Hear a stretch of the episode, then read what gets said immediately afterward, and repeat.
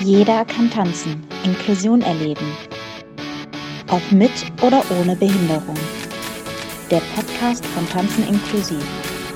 Powered by Big in Sports.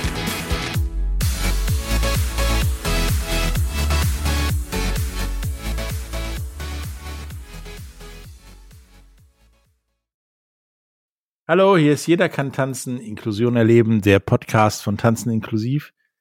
Und äh, wir wollten heute mal was Neues probieren und widmen uns äh, Tanzen als Leistungssport. Ähm, Udo, warum, wieso, weshalb?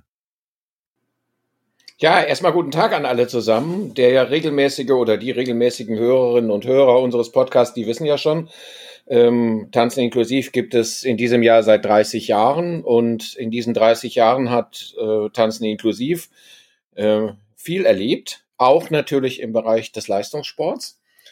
Ähm, als wir noch Rollstuhltanzzentrum Bonn im Gustav Heinemann Haus hießen, gab es bei uns im Verein eine ganze Menge sehr aktive und sehr erfolgreiche Rollstuhltanz-Leistungssportpaare, ähm, die an Weltmeisterschaften, Europameisterschaften, World Cups teilgenommen haben und ähm, das ist eigentlich der Anlass, einfach heute mal so ein bisschen über den Tellerrand hinauszuschauen, auch wenn es heute so ist, dass wir uns zu 98 Prozent ähm, unserer Arbeitszeit beziehungsweise unserer Arbeit im Verein mit dem Breitensport auf allen Ebenen äh, beschäftigen.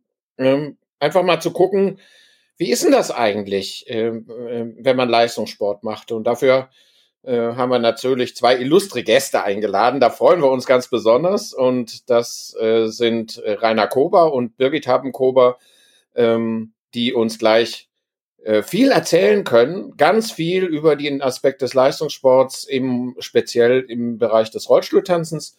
Und deswegen freuen wir uns, dass ihr beide da seid. Ja, hallo auch von unserer Seite. Hallo. ja, hallo. Ähm, damit hat der Udo mir meine Begrüßung weggenommen, aber kein Problem. Ähm, ihr seid ja hier eben wegen ja, Rollstuhltanzen als Leistungssport. Jetzt erklärt mir mal bitte, wie wir auf die Idee gekommen sind, beziehungsweise warum wir euch eingeladen haben.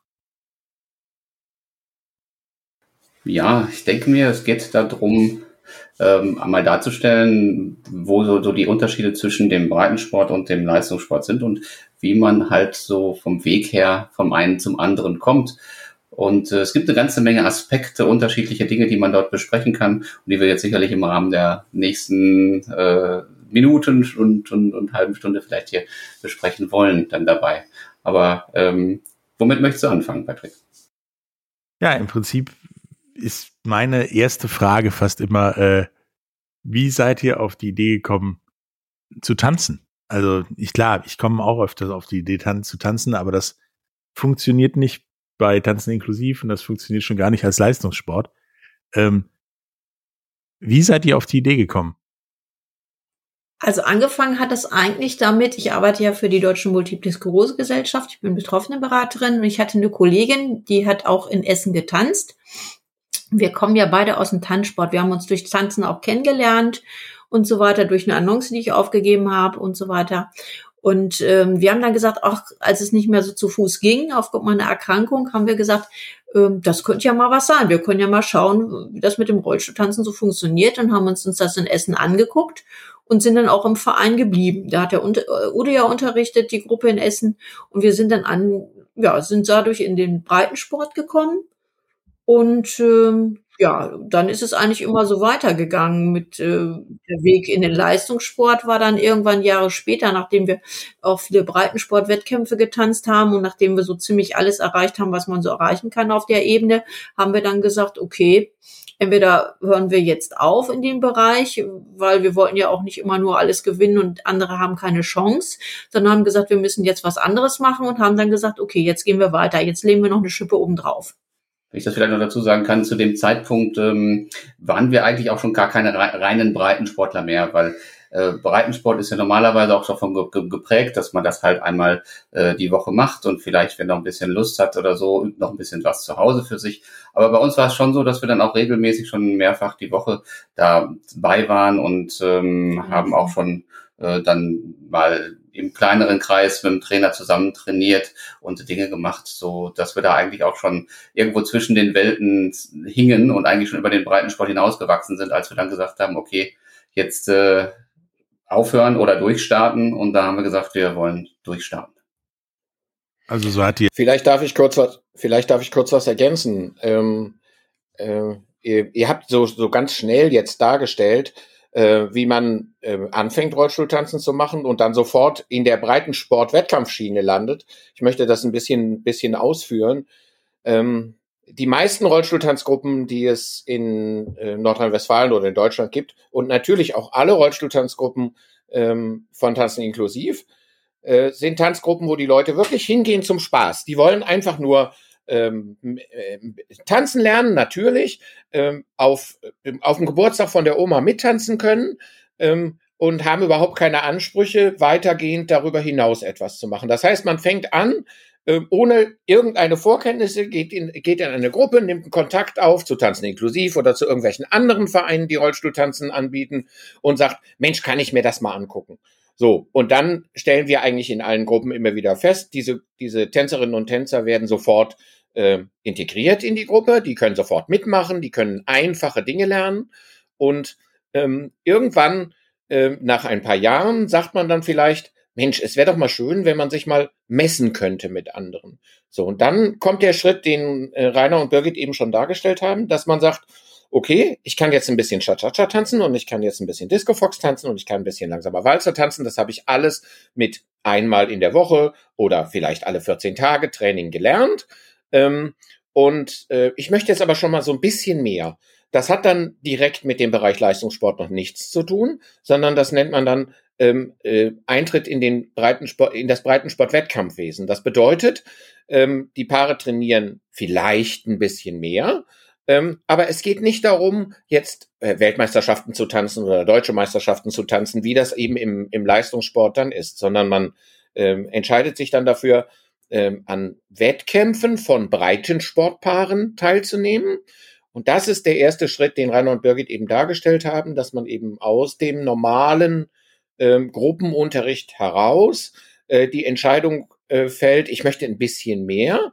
Und wo das dann hinführt, das ist dann der nächste Schritt. Also dann aus dem Breitensport-Wettkampfwesen hat die Birgit eben gut dargestellt, dass man irgendwann sagt, Mensch, äh, ich mache da jetzt mit und ich investiere sehr viel Zeit und ähm, ähm, das macht mir viel Spaß. Ähm, aber irgendwann fehlt der Anreiz, weil einfach äh, die Breitensport-Wettkampfschiene natürlich eine Schiene ist, wo Breitensportpaare tanzen, ähm, die natürlich auch nicht die Leistungen bringen wollen und können, äh, wie das Leistungssportpaare tun. Und insofern ähm, äh, diese kurze Darstellung ist wirklich sehr verkürzt. Äh, mitmachen beim Tanzen kann erstmal jeder. Und das ist ganz, ganz wichtig in den Gruppen. Und wie es dann weitergeht, das werden wir heute erfahren. Nun haben wir ja genau den Weg so ein bisschen kurz äh, besprochen. Ähm, ihr habt ja irgendwann gesagt, ähm, ja, für Oma beim Geburtstag tanzen ist schön, aber wir wollen auch Turniere. Und dann war wahrscheinlich der nächste Schritt, ja, und wir wollen dann jetzt auch leistungsmäßig Turniere. Aber wie war dieser, dieser erste Schritt, erstmal überhaupt Turniere zu tanzen, anstatt nur für Oma? Okay, also zunächst mal Turniere tanzen war für uns eigentlich nie, stand eigentlich nie im Vordergrund, dass wir sagen, wir wollen irgendwelche Preise gewinnen, sondern äh, es war immer ein Punkt, dass wir gesagt haben, wir wollten möglichst gut im Rahmen unserer Möglichkeiten tanzen lernen. Also wenn man sich das angeschaut hat, wir waren schon mal begeisterte auch Tanzzuschauer an anderen Stellen und es äh, ist halt einfach ähm, toll mit anzusehen, wenn Paare richtig gut tanzen können. Und da kam in uns so der Wunsch auf, dass wir das meiste, das Beste aus unseren Möglichkeiten machen wollen. Und ähm, damit man das, damit das gelingt, braucht man Ziele, muss man sich irgendwie Ziele setzen dann dabei. Und in dem Sinne war eigentlich äh, so, dass die ähm, Vorbereitung auf diese Turniere, dass man sich mit seinen Folgen auseinandergesetzt hat, dass man Dinge halt äh, irgendwie Probleme oder Aufgabenstellungen lösen musste, Lösungen finden musste, dann dabei, äh, weil man es halt nicht einfach wegschieben kann. Der Terminturnier war ja, der Turniertermin war ja da. Ähm, das war dann der Weg zu dem Turnier, war dann halt auch das, was einen weitergebracht hat im Tänzerischen. Und ganz unabhängig davon, ob das jetzt im Breitensport ist oder ob das jetzt im Leistungssport ist. Und das war eigentlich auch immer so unsere Hauptmotivation zu sagen, wir wollen Turniere tanzen, eigentlich um so den einen Weg zu haben und äh, uns da, darüber auch zu motivieren, der uns dann auch dahin führt, dass wir unser Tanzen kontinuierlich verbessern. Vielleicht auch so ein bisschen, ähm, um uns damit selbst in, in den Hintern zu treten, weiterzumachen. Ja, also ich würde ganz gerne noch was dazu sagen. Und zwar würde ich gerne einmal den Begriff des Turniers auch mal kurz erläutern, weil im Breitensport tanzt man keine Turniere, sondern Breitensport-Wettkämpfe. Turniere beginnt eigentlich erst im Leistungssportbereich, ne, um das mal klar abzugrenzen. Also wir reden jetzt wirklich schon von dem Leistungssportbereich. Äh, da tanzt man halt Turniere und wir haben uns damals irgendwann gesagt, ähm, nachdem wir auch das dritte Mal dann den äh, der Rollstuhltanzfestival Pokal gewonnen haben und so weiter, dass wir gesagt haben, wir wollen jetzt mal das dritte Mal gewonnen haben, haben wir den Pokal dann mitnehmen dürfen. Und wir haben dann gesagt, okay, wir gehen jetzt raus, um anderen Leuten auch den Platz frei zu machen und haben dann gesagt, nächste deutsche Meisterschaften tanzen wir mit. Wir haben uns das so als Ziel gesetzt. Das war dann im, im Mai gewesen, 2010 und haben uns dann wirklich so gut ein Dreivierteljahr Zeit genommen als Vorbereitung und haben angefangen damit Udo dann die fünf Standardtänze wirklich Choreografien zu machen und darauf ganz gezielt hinzutrainieren. So haben wir das dann gemacht. Ja. Stellten dann fest, dass es eigentlich viel zu wenig Vorlauf war. ja. Okay. Im Prinzip haben wir aber dann die Erkenntnis gehabt, die ich irgendwann mal hatte, äh, von der ich mal irgendwann wieder runter musste. Ich brauche Gegner, sonst mache ich das nicht. Ähm, irgendwann musste ich altersbedingt dann natürlich auch überlegen, äh, ja, so viele Gegner gibt es in meinem Alter nicht mehr. Ich muss mir überlegen, wie ich es mache. In deinem Alter. Ja, in meinem Alter. Ihr brauchtet Gegner, ihr brauchtet den, den Competition sozusagen, den Wettbewerb, um euch dazu zu motivieren, noch mehr zu lernen und noch mehr zu machen. Richtig? Ja, das kann genauso, genauso sah, so sah es aus dann dabei. Also der umgekehrte Weg von mir, der akzeptieren musste, es gibt keine Gegner. ja, als wir dann so den ersten Schritt äh, dann gemacht haben in, äh, in Richtung äh, Turniervorbereitung und so weiter, da waren wir ja uns noch nicht so bewusst irgendwie, wie groß denn doch auch der der der Unterschied ist äh, in dem Leistungsniveau zwischen dem Breitensport und äh, dem Leistungssport. Also im Breitensport waren wir eine gesetzte Größe und als wir dann im Leistungssport aufschlugen, waren wir erstmal ein Niemand. Und ähm, das wurde uns dann beim ersten Turnier, dann bei der ersten Teilnahme an den deutschen Meisterschaften auch sehr, sehr schnell bewusst, dass noch ein ganz, ganz langer und weiter Weg vor uns liegen würde. Ja, da möchte ich vielleicht was zu ergänzen. ähm, der eine oder andere Zuhörer weiß es sicherlich, wenn man im Deutschen Tanzsportverband Turniere tanzt, da gibt es verschiedene Leistungsklassen. Ähm, also es fängt an in der C-Klasse und dann kommt die B-Klasse und die A-Klasse und am Ende kommt die Sonderklasse. Das heißt, es gibt Leistungseinteilungen zwischen den ähm, einzelnen Tänzerinnen und Tänzer und diese Leistungseinteilungen gibt es im Bereich des Leistungssportes, Rollstuhltanzens in dieser Form und in dieser Abstufung nicht. Es gibt Behinderungsklassen, darüber kommen wir bestimmt nachher zu sprechen, denn das ist ein ganz, ganz wichtiger Aspekt. Ähm, aber ähm, es ist also so, wenn man anfängt, Leistungssport zu machen, wie der Rainer das eben gesagt hat, wenn man sich entscheidet, ich gehe jetzt zur deutschen Meisterschaft und stelle mich da dem Wettkampf äh, mit Konkurrenten, dann tanze ich gegen Paare, die im Zweifelsfall schon zehn Jahre im Leistungssport sind oder noch länger. Und natürlich auch eine ganz andere Trainingsentwicklung und eine, eine ganz andere Leistungsentwicklung haben. So, das gibt es im normalen, in Anführungszeichen, Fußgängertanzsport in dieser Form nicht. Ähm, wenn man da sich entscheidet, Leistungssport zu machen, äh, dann fängt man in der C-Klasse an und dann äh, äh, äh, sammelt man seine, im wahrsten Sinne des Wortes, seine Erfahrungen äh, und misst sich mit Paaren, die noch einigermaßen in der gleichen Leistungsebene tanzen, weil es eben Leistungsklassen sind, was ich gerade dargestellt habe. So, und ähm, im Rollstuhltanzsport ist das ein bisschen krasser, um es mal ganz genau so zu sagen, wie es ist. Man steht plötzlich mit einem amtierenden deutschen Meister und mit einem Vize-Weltmeister auf der Fläche und misst sich mit einem Vize-Weltmeister, wobei man gerade eine, ein Dreivierteljahr, wie der Rainer das eben gesagt hat, sich auf ein, sein erstes Leistungssportturnier äh, vorbereitet hat. Und das sind Herausforderungen, ähm, die äh, nicht zu vernachlässigen sind und die einen auch äh, persönlich fordern, aber eben auch fördern. Also ich würde ganz noch mal gerne was zu sagen. Ist nämlich nicht nur so, dass es bei uns ja jetzt nicht diese Einteilung der Stufen gibt von der D-Klasse bis zur Sonderklasse, sondern wir haben auch keine Altersstufen. Ja, ab 35 ist man ja im Tanzsport, laut Deutschen Tanzsportverband äh, ist man ja Seniorenklasse. Und dann gibt es ja diese Seniorenklasse 1, 2, 3, 4. Also das ist immer so 35 bis 45, 45 bis 55 und so weiter. Da gibt's dann auch die Altersklassen noch. Die haben wir im Behindertensport nämlich auch nicht. Das heißt, wenn man älter ist, so wie wir, wir waren ja Mitte 40, als wir angefangen haben, kann es durchaus sein, dass man mit 18-Jährigen auf der Fläche steht. Das kommt ja auch noch dazu, dass es diese Alters, äh, dass wir keine Altersklassen haben. Also Patrick, du merkst schon, das ist ein sehr komplexes Thema. Also ähm, es überlagern sich natürlich auch Regelwerke von unterschiedlichen Verbänden ähm, und Organisationen. Und ähm, warum gibt es diese Klasseneinteilung sowohl nach Leistung als auch nach Alter, wie die Birgit eben natürlich richtig angemerkt hat, nicht? Ähm, weil es einfach relativ wenige Leistungssportpaare Rollstuhltanzen gibt.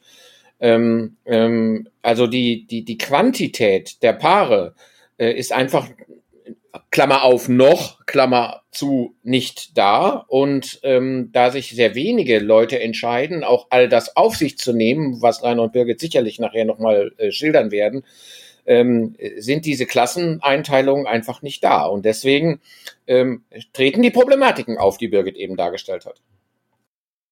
Und genau darüber, über die Klassen, und wie denn der Weg so vom Niemand zu einem Jemand ist, reden wir nach einer kurzen Pause. Bis gleich. Hallo, da sind wir wieder äh, heute mit äh, Rainer und Koba und Birgit Habbenkober äh, und reden über ja mal was Neues, nämlich Leistungssport äh, im Rollstuhltanz. Und ihr habt gerade erzählt, als ihr das erste Mal dann im Leistungssport auftauchtet, äh, wart ihr denn niemand? Und äh, das war ist ja schon was her, denn mittlerweile seid ihr ein jemand. Wie war denn der Weg von, ja, von unten nach oben, von niemand zu jemand? Ja, also zunächst mal muss man sagen, war es ein sehr steiniger Weg und äh, das hat uns eine Menge, eine Menge Arbeit, eine Menge Fleiß, eine Menge Disziplin äh, an der Stelle abgefordert.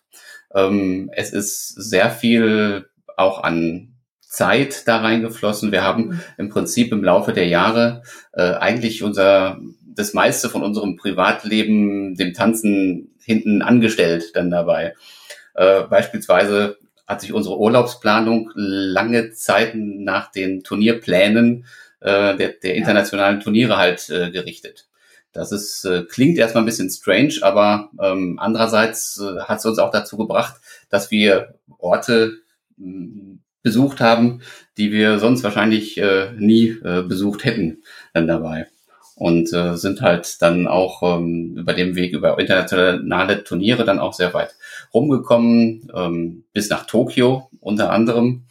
Und ähm, ja, ansonsten aber auch jetzt viel hier im europäischen Ausland, äh, äh, jetzt Belgien, Niederlande, auch Malta. Weltmeisterschaften in Rom. Rom, ja, das äh, Italien halt. Polen. Diese Geschichten, Polen waren wir gewesen. Also man kommt ganz schön viel rum. Wir haben viele Leute kennengelernt dann dabei und haben aber auch auf dem Weg wirklich, wirklich viel äh, trainieren müssen und äh, haben dann auch Wege finden müssen und, und, und, und Unterstützung suchen müssen von eurer äh, Trainerseite, damit wir das überhaupt irgendwie stemmen konnten. Weil es gibt halt da jetzt nicht wirklich ähm, Strukturen, die einen da fördern und äh, auf die man zurückgreifen kann. Also man muss schon wirklich ordentlich selbst Initiative zeigen und äh, sich da durchbeißen.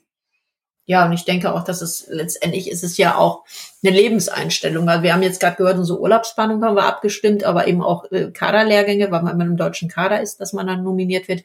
Da hat man natürlich Termine, die man auch wahrnehmen muss. Also wir mussten dann, äh, wenn man jetzt äh, IPC, also internationale Paralympisches Komitee mäßig tanzt, dann ähm, ist man ja auch Kadermitglied und dann hat man seine Turniere. Wir haben dann auch einen Athletenvertrag unterschrieben, haben dann entsprechend natürlich auch da den Anforderungen auch Folge zu leisten. Sprich Anti-Doping, Kaderlehrgänge teilnehmen. Dann gibt's ja die Weltrangliste, wo man eben seine Plätze ertanzen muss. Das heißt, man so und so viele Turniere muss man dann tanzen, damit man seine Punkte bekommt und sich da von der Weltrangliste dann eben auch ähm, da positiv darstellt. Also wenn man da gut gestellt ist, dann hat man natürlich gute Chancen, eben auch nominiert zu werden für die Europameisterschaften und die Weltmeisterschaften.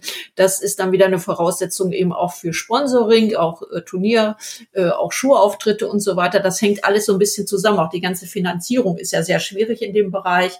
Ähm, da greift dann eins ins andere über, weil der Sport ist ja auch sehr teuer. Ne? Das ist ja auch so ein Kost, das ist ja auch so ein Punkt. Ne? Also Turnierbekleidung, Trainingskosten, Hotelkosten, Flüge, äh, alles, was da so dranhängt. Ne? Ja, ihr habt das eben richtig gut dargestellt, finde ich. Also die, ähm, es ist eben nicht nur die Disziplin und die Geduld und die Nerven, die vielen Nerven, nicht nur bei den Tänzern, sondern auch bei den Trainern. ähm, Stell dich nicht die, so an. Die man dabei lässt, sondern es ist eben auch, wenn man sich dazu entscheidet, Leistungssport zu machen, auf der Ebene, wie ihr das jahrelang gemacht habt, dann muss man ganz klar auch über Geld sprechen. Ähm, denn es ist nicht damit getan, einmal in der Woche zu trainieren und es ist nicht damit getan, ähm, ähm, ein hübsches Kleidchen anzuhaben, sondern es muss dann ein Turnierkleid sein. Klammer auf, ein Turnierkleid, was in deinem Falle, Birgit, jetzt zum Beispiel einem Rolli-Mädchen ähm, äh, steht und es optimal darstellt. Und solche Dinge kosten genauso viel Geld wie im Turniertanzsport ähm, im Nichtbehindertenbereich. Ähm, die Männer, die haben es da immer ein bisschen einfacher, wobei sie es nicht billiger haben. Also ein Frack kostet halt auch Geld. Ähm, und äh, das sind alles Dinge, ähm, wo man, äh, wo man sicherlich dann Entscheidungen fällen muss. Und damals habt ihr ja die Entscheidung gefällt, jawohl, wir machen das alle, alles und ihr, wir nehmen all das auf uns und ähm, bei, bei all den vielen Dingen, auf die ihr vielleicht nachher noch kommen werdet, was euch das gebracht hat, wie viel, äh, was die Menschen ausmacht, die diesen Sport betreiben und äh, was euch das persönlich gegeben hat, sind das trotzdem Aspekte, wo man das eine gegen das andere aufwiegen äh, muss. Und deswegen möchte ich an dieser Stelle auch sagen, dass es nicht das Ziel sein kann, aus jedem Breitensportler in jeder Breitensportgruppe von Tanzen inklusiv oder einer anderen Breitensport-Tanzgruppe äh, einen Leistungssportler machen zu wollen. Ähm, äh, vor 30 Jahren oder 25 Jahren, als wir als Holzstuhltanzzentrum Bonn angefangen haben, war das so ein bisschen so, dass es eigentlich immer so war, dass die Leute in Richtung Leistungssport geführt wurden, bis irgendwann klar wurde, dass es ähm, gerade in unserer inklusiven Sportart eben nicht das Ziel sein kann, aus jedem einen Leistungssportler zu machen, ohne auszuschließen, dass diejenigen, die das wollen, es trotzdem können. Würdet ihr denn sagen, dass ihr bei eurer Entscheidung zum Leistungssport zu gehen, den Leistungssportaspekt zuerst unterschätzt habt? Ich meine, offensichtlich nicht, verteufelt ihr den nicht, weil ihr macht es ja immer noch.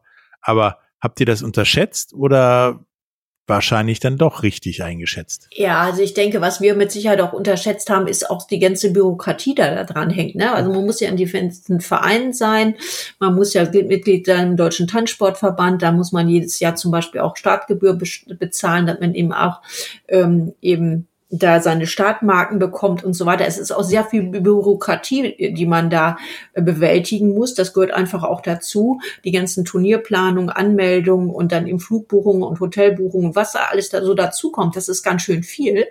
Ähm, um die Übersicht darf man da auch nicht so verlieren. Ähm, und eben auch, ich sag mal, Trainingsaufwand natürlich und was eben alles dazukommt, so Ernährung, ähm, ja, Physiotherapie, äh, vielleicht auch noch Kraftsport und, und, und. Das ist schon ganze Menge. Also, und auch mental ist man natürlich auch ganz schön angespannt. Ja, um auf die Frage zurückzukommen, wir haben es, denke ich mir, ganz klar unterschätzt dabei. Ja, ja auch einfach, äh, wenn man sich anschaut, wer sich so im äh, Leistungssport tummelt, dann dabei, dann sind das äh, zum einen auch gerade hier in dem äh, in unseren Nachbarländern in Holland und in Belgien ähm, sind es Paare, die einen ähnlichen Werdegang auch haben wie wir, die dann auch, sag ich mal, motiviert aus dem Breitensport sich weiterentwickelt haben, dann dabei. Man hat aber auch auf dem internationalen Parkett äh, Paare, gerade auch aus ähm, ostdeutschen äh, Ländern, die das äh, aus europäischen Ländern, ja, Entschuldigung, die das, äh, die das deutlich, ähm, äh, wie soll man sagen, professioneller und deutlich mit mit mehr Ehrgeiz und auch mit mehr Background betreiben. Das heißt, Da sind dann auch ähm, Fußgänger am Werke, die sich nicht aus dem Breitensport hochgearbeitet haben, sondern die schon jahrelang Erfahrung im Fußgängertanzen haben und sehr, sehr hochklassig schon getanzt haben. Also wo diese ganzen äh, Tanztechniken halt überhaupt kein Thema mehr, mehr, mehr sind dann dabei. Äh, ich habe es mal spaßeshalber gesagt, irgendwie die Leute sind 22 Jahre alt und haben 25 Jahre Tanzerfahrung mhm. dabei, ne, gefühlt. Und ähm, da muss man dann auch ganz klar sein, an der Stelle auch seine, seine eigenen ähm, Möglichkeiten ein Stück weit abschätzen und sagen, okay, ähm, also bis wohin habe ich denn jetzt realistisch äh, eine Chance, überhaupt auch noch irgendwie mich ranarbeiten zu können dann dabei. Und ähm, auch das haben wir ganz, ganz klar äh, unterschätzt, auf was für ähm, ja. ja, auf was für Gegner wir da, da stoßen würden. Oder wie, also, sag mal, sag mal positiv, ähm, wie, wie, wie hoch doch auch ähm, dort äh, das Niveau ist, auf dem Rollstuhltanzen äh, betrieben wird dabei. Ne? Und was auch toll ist, dass es so hoch ist und dass sich Leute mit solchen Fähigkeiten dann auch dem Rollstuhltanzen widmen und ähm, das auch das Niveau auch immer immer weiter nach oben treiben dann dabei und die Entwicklung in den letzten Jahren in den Jahren die wir jetzt schon die zehn Jahre die wir mitbeobachtet haben die war auch ganz enorm gewesen also dass es dort wirklich sich auch weiterentwickelt und nicht auf der Stelle stehen bleibt und da auch allein wenn man einmal da angekommen ist dann dran zu bleiben allein das ist schon auch wieder eine Herausforderung also man kommt nie richtig an und sagt ich bin jetzt äh, komplett da sondern es ist immer ein Punkt ähm, dass man dabei bleiben muss, dranbleiben muss, um den Anschluss zu halten. Mein Sohn, sagtest du ja gerade eben, ähm, ihr habt dann jetzt noch ein Trainerteam und Physio und was so alles zum Leistungssport dazugehört. Ähm, nun braucht ihr ja beim, beim Behindertensport, beim Rollstuhltanz mit Sicherheit nicht den, den klassischen Platzwart als Trainer, ähm, sondern mit Sicherheit den einen oder anderen mehr als, als andere. Wie schwierig war das oder ist das denn da, die richtigen Leute zu finden und was müssen da, vielleicht ist ja da draußen jemand, äh, diese Leute für Voraussetzungen mitbringen?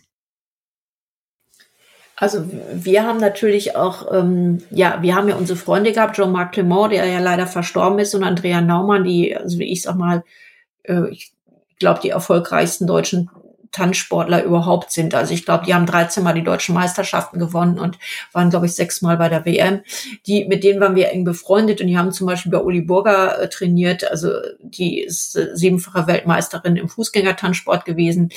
Äh, und äh, da haben wir dann zum Beispiel Trainerstunden noch genommen oder Udo Schmidt oder wie gesagt unser Udo. Ähm, wir haben da eben wirklich auch Kontakte dann haben müssen, weil so einfach ist es nicht, äh, Termine zu bekommen bei solchen Leuten auch. Ne?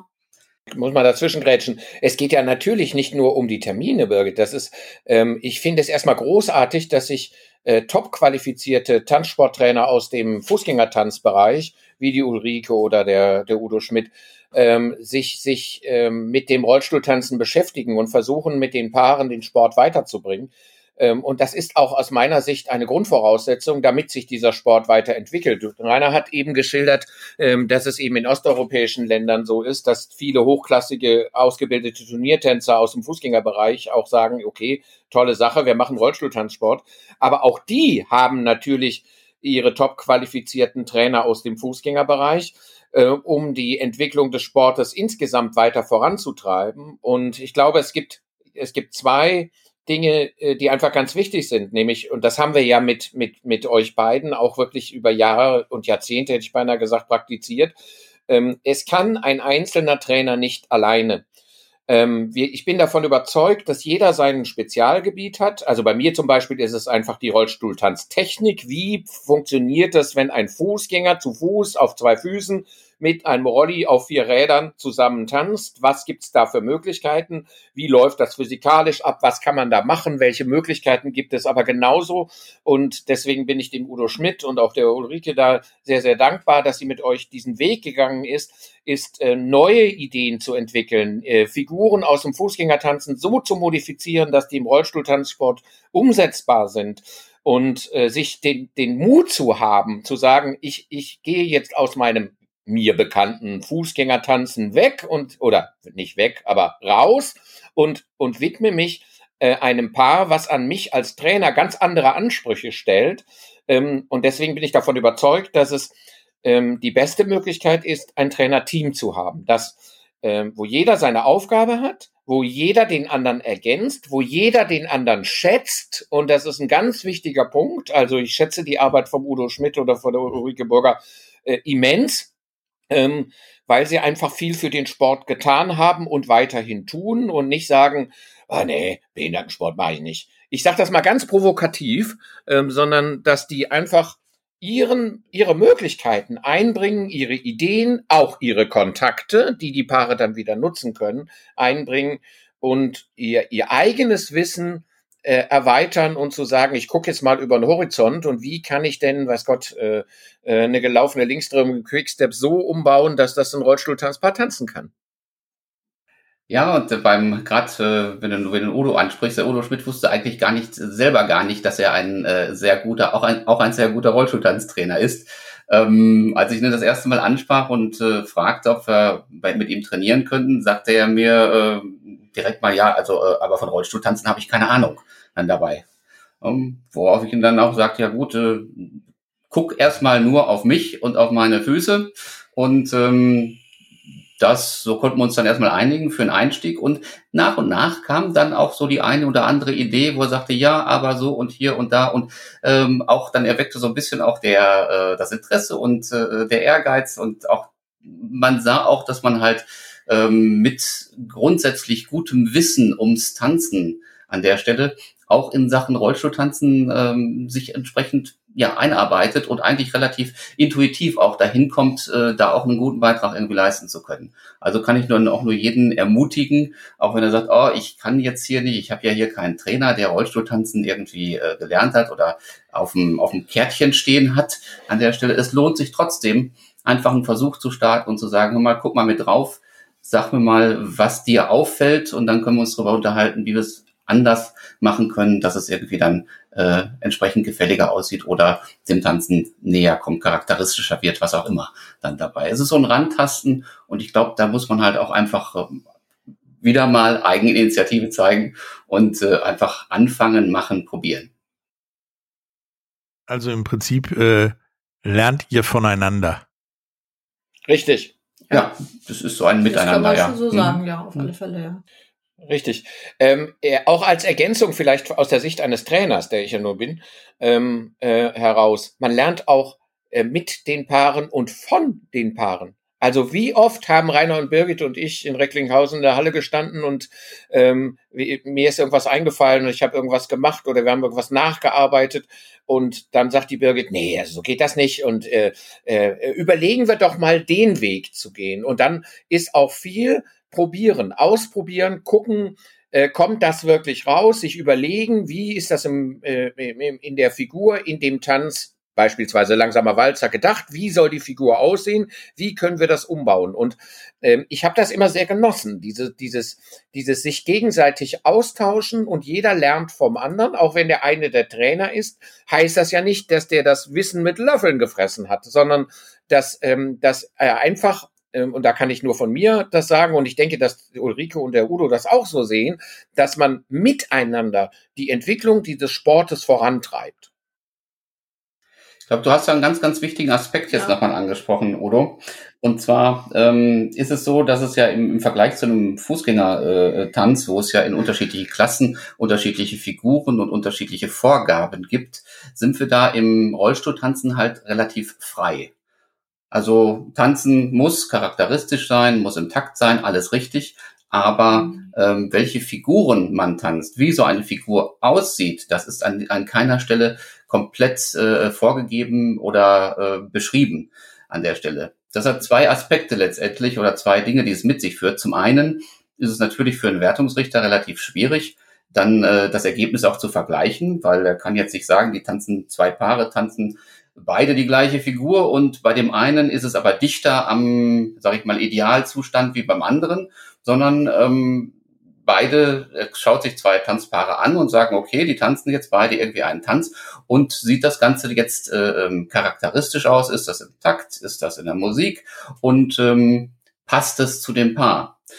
Ähm, für den Wertungsrichter eine schwierige Aufgabe, für die Paare letztendlich lässt es aber die Freiheit, Figuren auch so zu gestalten, dass sie der, äh, den eigenen Möglichkeiten gut entsprechen. Das heißt, man kann in der ähm, Findung der einzelnen Folgen für die Paare, die ist immer sehr, sehr individuell, dann halt auch auf die Stärken und auf die Schwächen Rücksicht nehmen und Dinge, die nicht so gut funktionieren, weglassen und Dinge, die richtig gut funktionieren, halt tonen dann dabei. Und äh, ja, das ähm, macht das Ganze dann auch noch wieder ein bisschen individuell und interessant auf der einen Seite, aber auch ähm, nicht einfacher. Herausfordernd auch für die Trainer.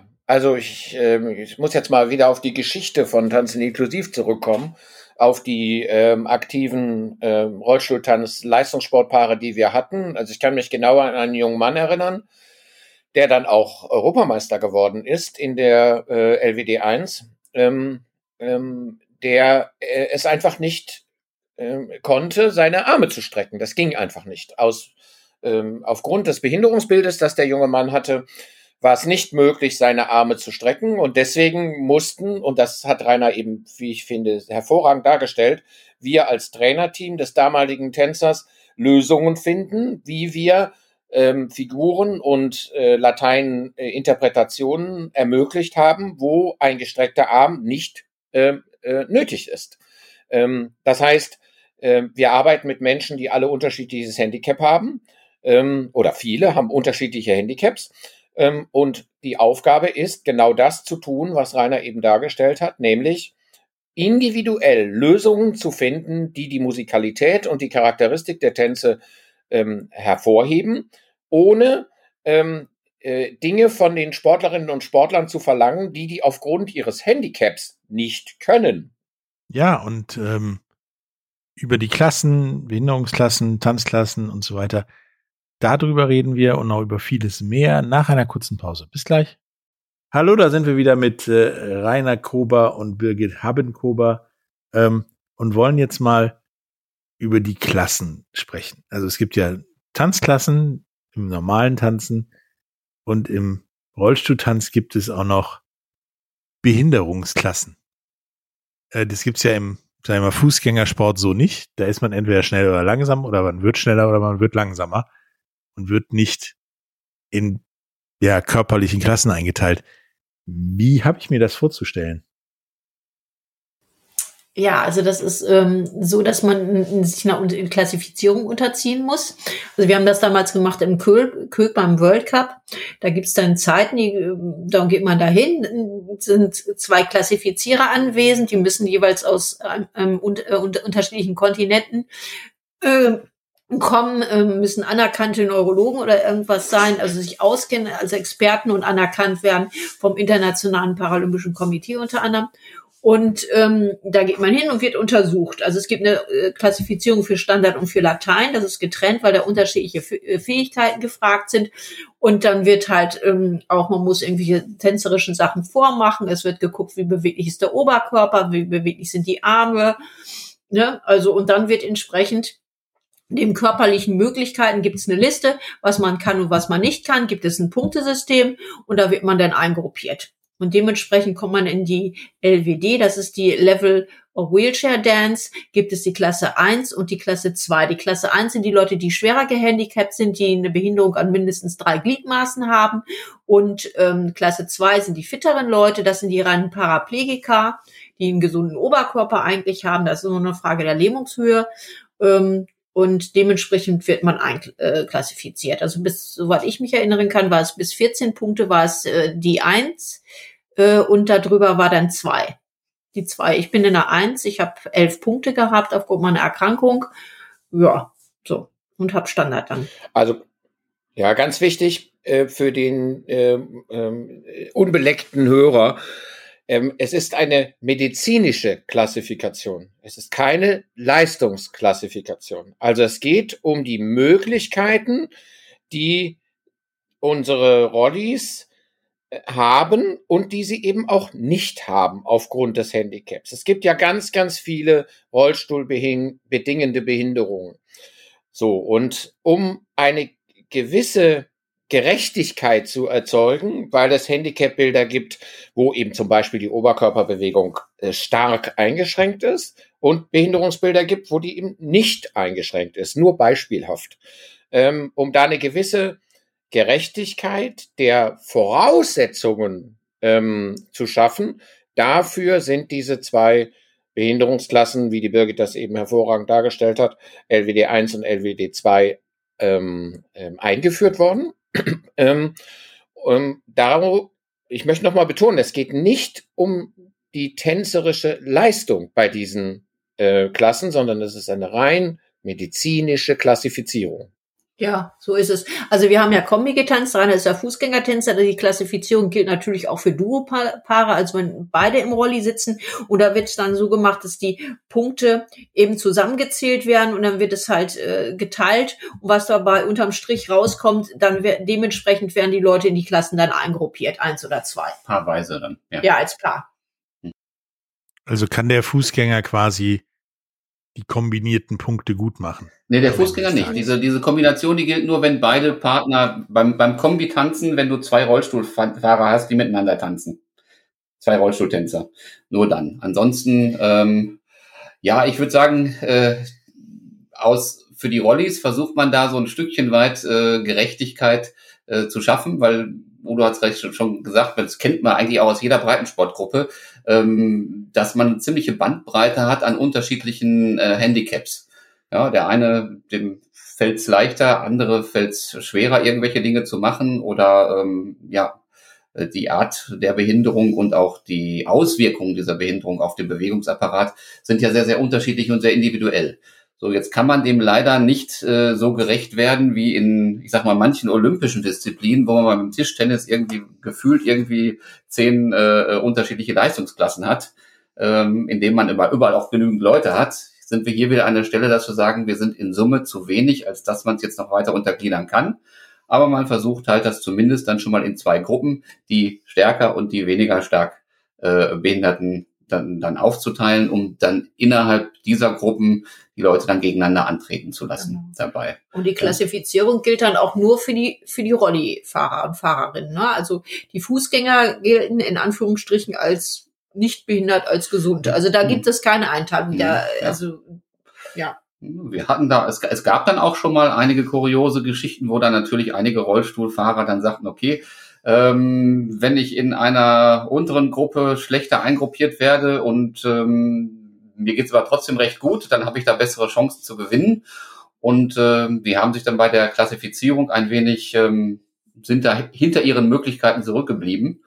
Ähm, dass es dann tatsächlich auch dann aufgefallen ist während des Turniers, dass dann anschließend die, die Wertungsrichter gesagt haben, schau mal da, der ist in dieser Klasse, so wie der sich hier darstellt auf der Tanzfläche, ist ja ganz anders wie bei der Klassifizierung und äh, dass die Leute dann auch wirklich im Nachhinein dann umklassifiziert wurden und äh, dann in die richtigen Klassen dann eingeordnet wurden. Also da wird schon darauf geachtet, äh, dass da dass da kein, dass sich da niemand darüber noch irgendwie einen Vorteil verschafft, aber der der Drang bei manchen Paaren ist durchaus äh, schon da gewesen. Ja, also die Klassifizierer sind während der äh, äh, Turniere auch dabei. Also die schauen sich die Paare wirklich auch auf der Tanzfläche an und auch, wie sie sich so im Alltag bewegen.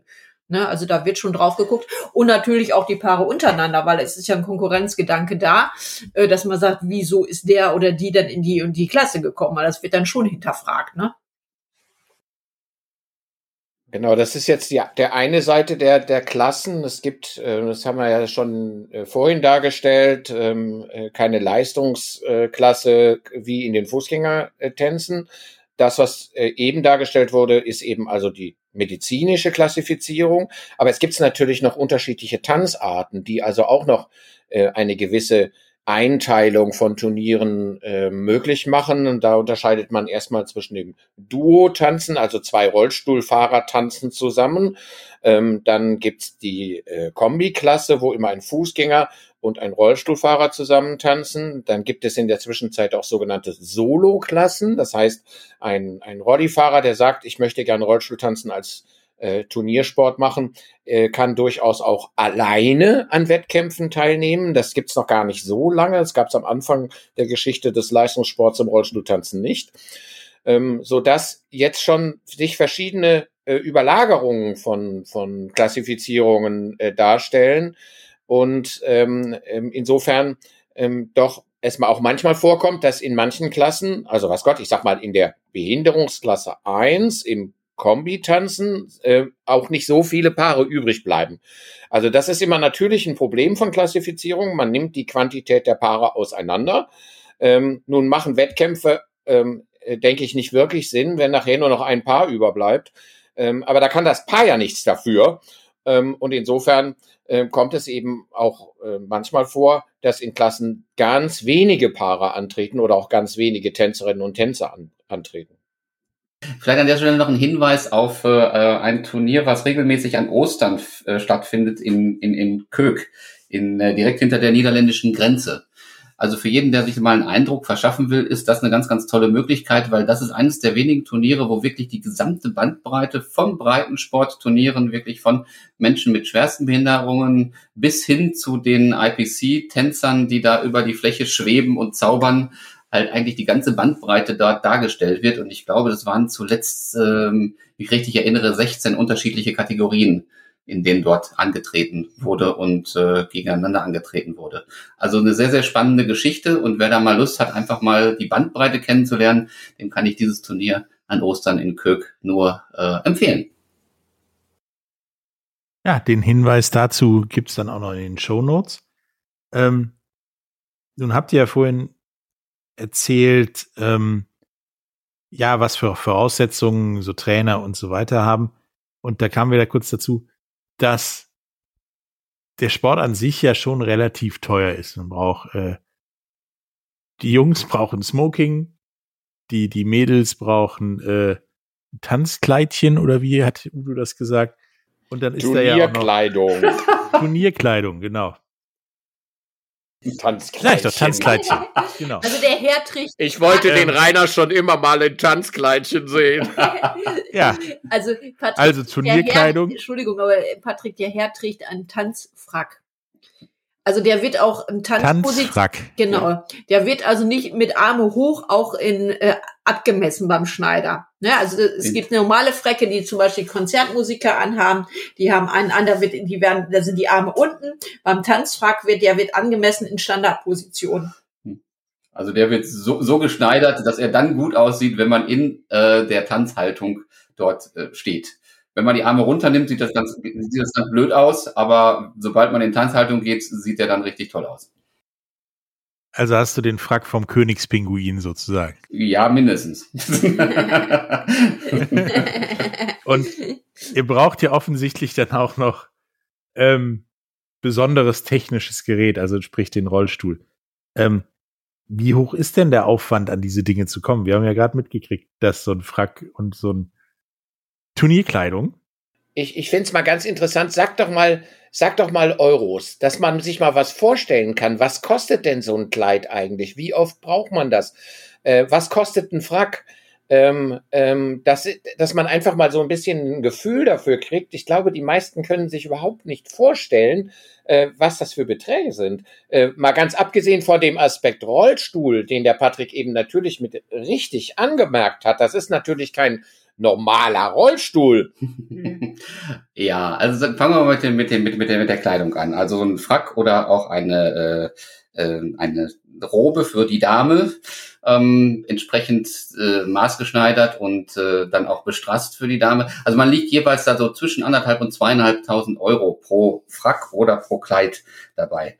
So ein Frack, der hält jetzt mal länger. So ein Kleid ähm, ich ja. glaube, da, da kommt dann so im Laufe der Jahre schon das ein oder andere dann dazu, dann dabei. Ja, also normalerweise ist es so, dass man für eine Saison ein Kleid hat, also für ein Jahr ungefähr eins trägt und dass man sich zur Weltmeisterschaft, Europameisterschaft ein neues machen lässt.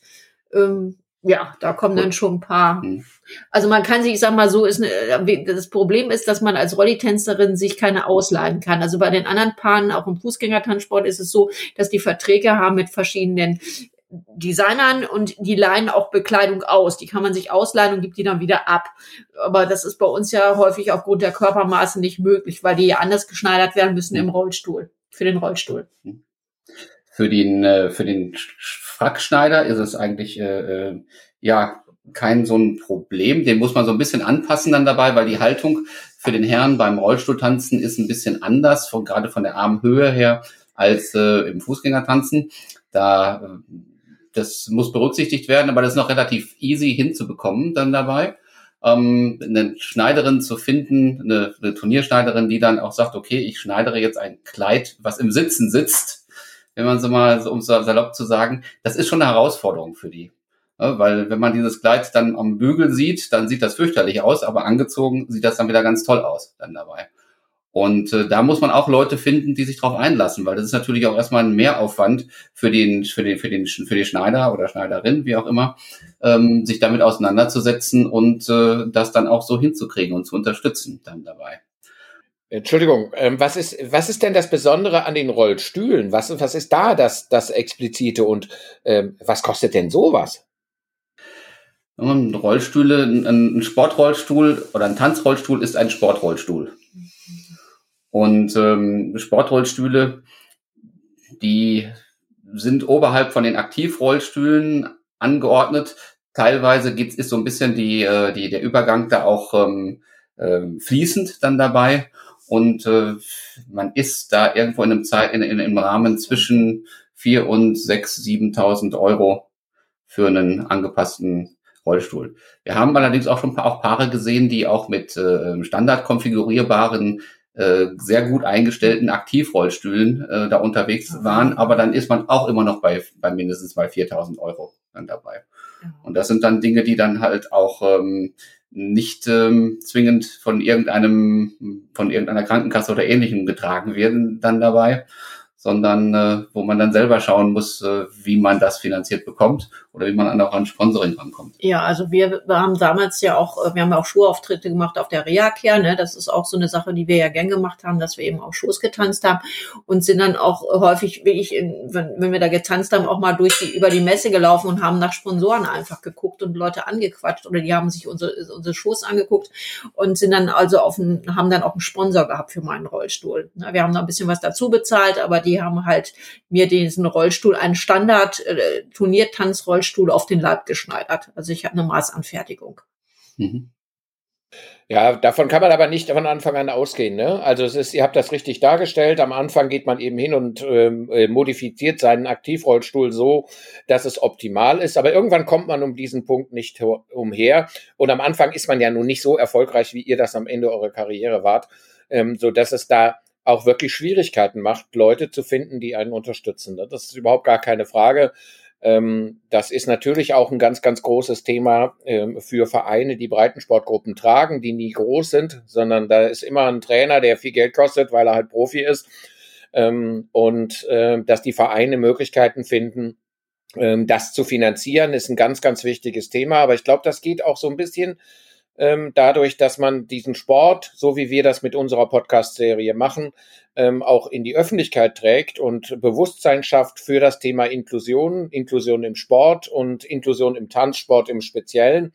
Ähm, und da ist einfach jeder aufgefordert, mal darüber nachzudenken, ob es nicht sinnvoll ist, den Verein X, Klammer auf, am liebsten natürlich Tanzen inklusiv, Klammer zu, zu fördern oder äh, zu sagen, äh, wir ermöglichen mal Paaren, die Breitensport machen, äh, an einem Festival teilzunehmen und äh, schießen dem Veranstalter so als eines Tanz-In-Festivals oder eines Rollstadt-Tanz-In-Festivals äh, mal ein bisschen was zu oder wir unterstützen die Paare durch ähm, durch zum Beispiel die Anforderung eines äh, Quatsch, die Anfertigung eines Rollstuhls wie das in eurem Fall der Fall war. Also da ist einfach jeder Hörer aufgefordert, mal nachzuforschen und zu gucken, wie kann ich den Sport als Ganzes unterstützen und wie kann ich den Gedanken der Inklusion fördern, indem ich ähm, Menschen fördere, die das machen und nicht nur davon reden.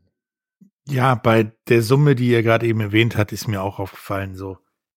Ihr beide könnt gefühlt ein komplettes Eishockey-Team ausrüsten mit der Kohle, die ihr wahrscheinlich verwendet, nur, nur um zu tanzen.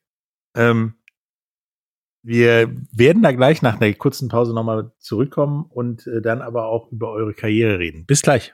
Hallo, da sind wir wieder mit äh, Rainer Kober und äh, Birgit Hebbenkober. Ähm, wir haben jetzt darüber geredet, auch wie viel der ganze Spaß kostet, sage ich mal. Ähm, was so für Grundvoraussetzungen dabei sind. Ähm, nun stelle ich mir vor, ihr habt das Ganze ja nicht nur bei Tanzen inklusiv gemacht, sondern ja, wirklich leistungsmäßig und seid eine Menge rumgekommen. Was Wie ist denn eure Karriere so verlaufen eigentlich? Also wo wart ihr überall dabei? Wo waren wir überall dabei? Ja, das sind schon mittlerweile schon so viele Dinge. Wir waren bei. Nur die Highlights, bitte. Nur die Highlights. Wir waren äh, in der, bei den Weltmeisterschaften in Tokio dabei gewesen. Das ist natürlich war, war also eigentlich das äh, Highlight für uns gewesen. Also so, da wären wir sicherlich ohne das Tanzen nie hingekommen. Ähm, und äh, das war eine ganz, ganz tolle Erfahrung, das, das dort zu machen. Wir waren äh, in Rom gewesen an der Stelle und bei den äh, Weltmeisterschaften bei den Weltmeisterschaften ja. auch dort und äh, hier in Europa an vielen Stellen halt auch unterwegs gewesen. Wir haben fünfmal deutsche Meisterschaften getanzt ja. und äh, gewonnen auch. Ja, ja muss man mal sagen. Also wir haben fünf deutsche Meisterschaften getanzt in unserer Klasse. Ja, aber man muss natürlich sagen, sagen einmal ähm, es ist immer, es ist immer wieder ein Erlebnis, äh, zu einem, wenn man unterwegs ist. Man ist, man hat natürlich die Reiserei, man hat den Aufwand. Äh, es ist aufregend an der Stelle. Man erlebt Dinge, die man sonst nicht äh, erlebt hätte. Und es ist auch immer wieder ein riesen äh, Hallo, wenn man bei den Turnieren ist, ähm, die Leute alle wieder zu sehen. Wir haben es ja schon ein paar Mal angesprochen. Äh, die Welt im Rollstuhltanzen ist nicht so riesig, das Feld ist nicht so groß, als dass man sich nicht auch bei den Turnieren dann äh, allenthalber wie immer wieder ähm, über, die, über die Füße laufen würde, dann dabei. Das heißt, wenn man zu so einem Turnier kommt, egal wo auf der Welt, äh, man sieht äh, bekannte Gesichter, man geht dort erstmal sehr freudig äh, aufeinander zu ähm, außerhalb der Tanzfläche ist eigentlich jetzt nicht wirklich was von, ähm, von Wettbewerb zu spüren, sondern da geht es sehr, sehr freundschaftlich und äh, äh, mit sehr viel Miteinander dann zu. Und ähm, ja, da hilft man sich auch mal untereinander aus. Ich kann mich dran erinnern, in, äh, als wir in, in Tokio, ja, als wir in Tokio waren, dass, äh, dass dort ein, äh, ein Paar ganz verzweifelt war, weil das äh, ein Koffer nicht mitgekommen ist. Und die hatten halt ihr Tanzoutfit für die Dame, war nicht, ja, war nicht, war nicht, war nicht mitgekommen dann dabei. Und ähm, da äh, hat es dann nicht lange gedauert, bis dann von irgendeiner anderen Seite, von einer Mittänzerin, ähm, dann dort äh, das Angebot kam zu sagen, okay, äh, schau doch mal, ich habe hier noch ein zweites Kleid mit und äh, guck mal, ob das nicht passt dann dabei. Also solche Sachen äh, erlebt man dort auch und das ist dann auch ein sehr schönes Miteinander dann dabei. Okay, das war aber wahrscheinlich nicht das Highlight eurer Karriere. Was war denn das absolute? Ja, also ich würde sagen, eins unserer Highlights war mit Sicherheit in Tokio. Wir sind ja unter die besten zehn gekommen. Also wir haben einen zehnten Platz gemacht. In Rom haben wir einen elften gemacht. Und wir waren auch zeitweise sogar auf der Weltrangliste auch mal, weil wir viele Turniere in einem Jahr getanzt hatten, 19, 1914. 20, 2014 haben wir ganz viele Turniere getanzt. Da waren wir auch zeitweise auf Platz eins der Weltrangliste und einige Male auf Platz acht also wir sind relativ gut in, in, in unseren ganz aktiven relativ. rausgekommen. Ja, relativ gut rausgekommen. Also wir waren nie ganz vorne, aber wir waren immer so, ja, Top Ten waren wir schon häufig drunter. Ja. Also mit, mit, mit zwei Tagen Weltrangliste 1 sozusagen bis in anderen Sportarten eine lebende Legende. da müssen wir dann im Rollstuhltanzsport noch ein bisschen dran arbeiten. Aber wir tun dies.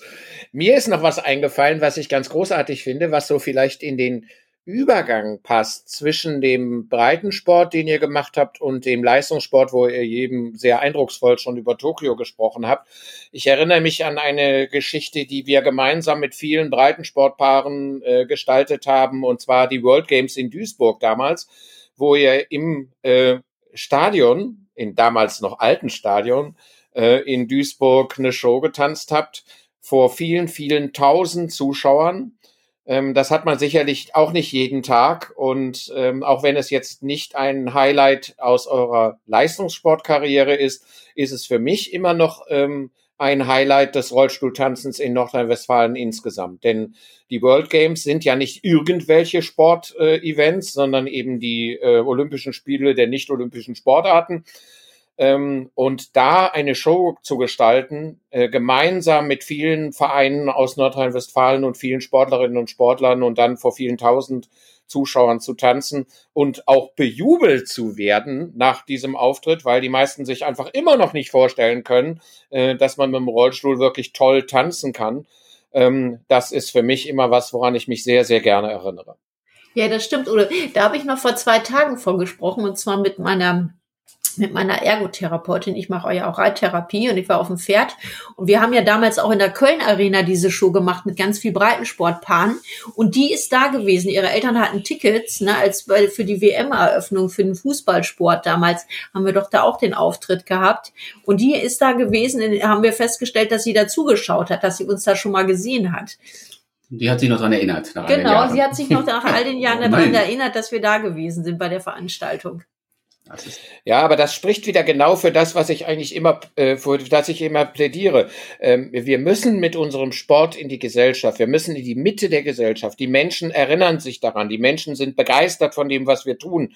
Ähm, wir, wir nutzen ein Medium, nämlich das Medium Musik, was jeden mitnimmt.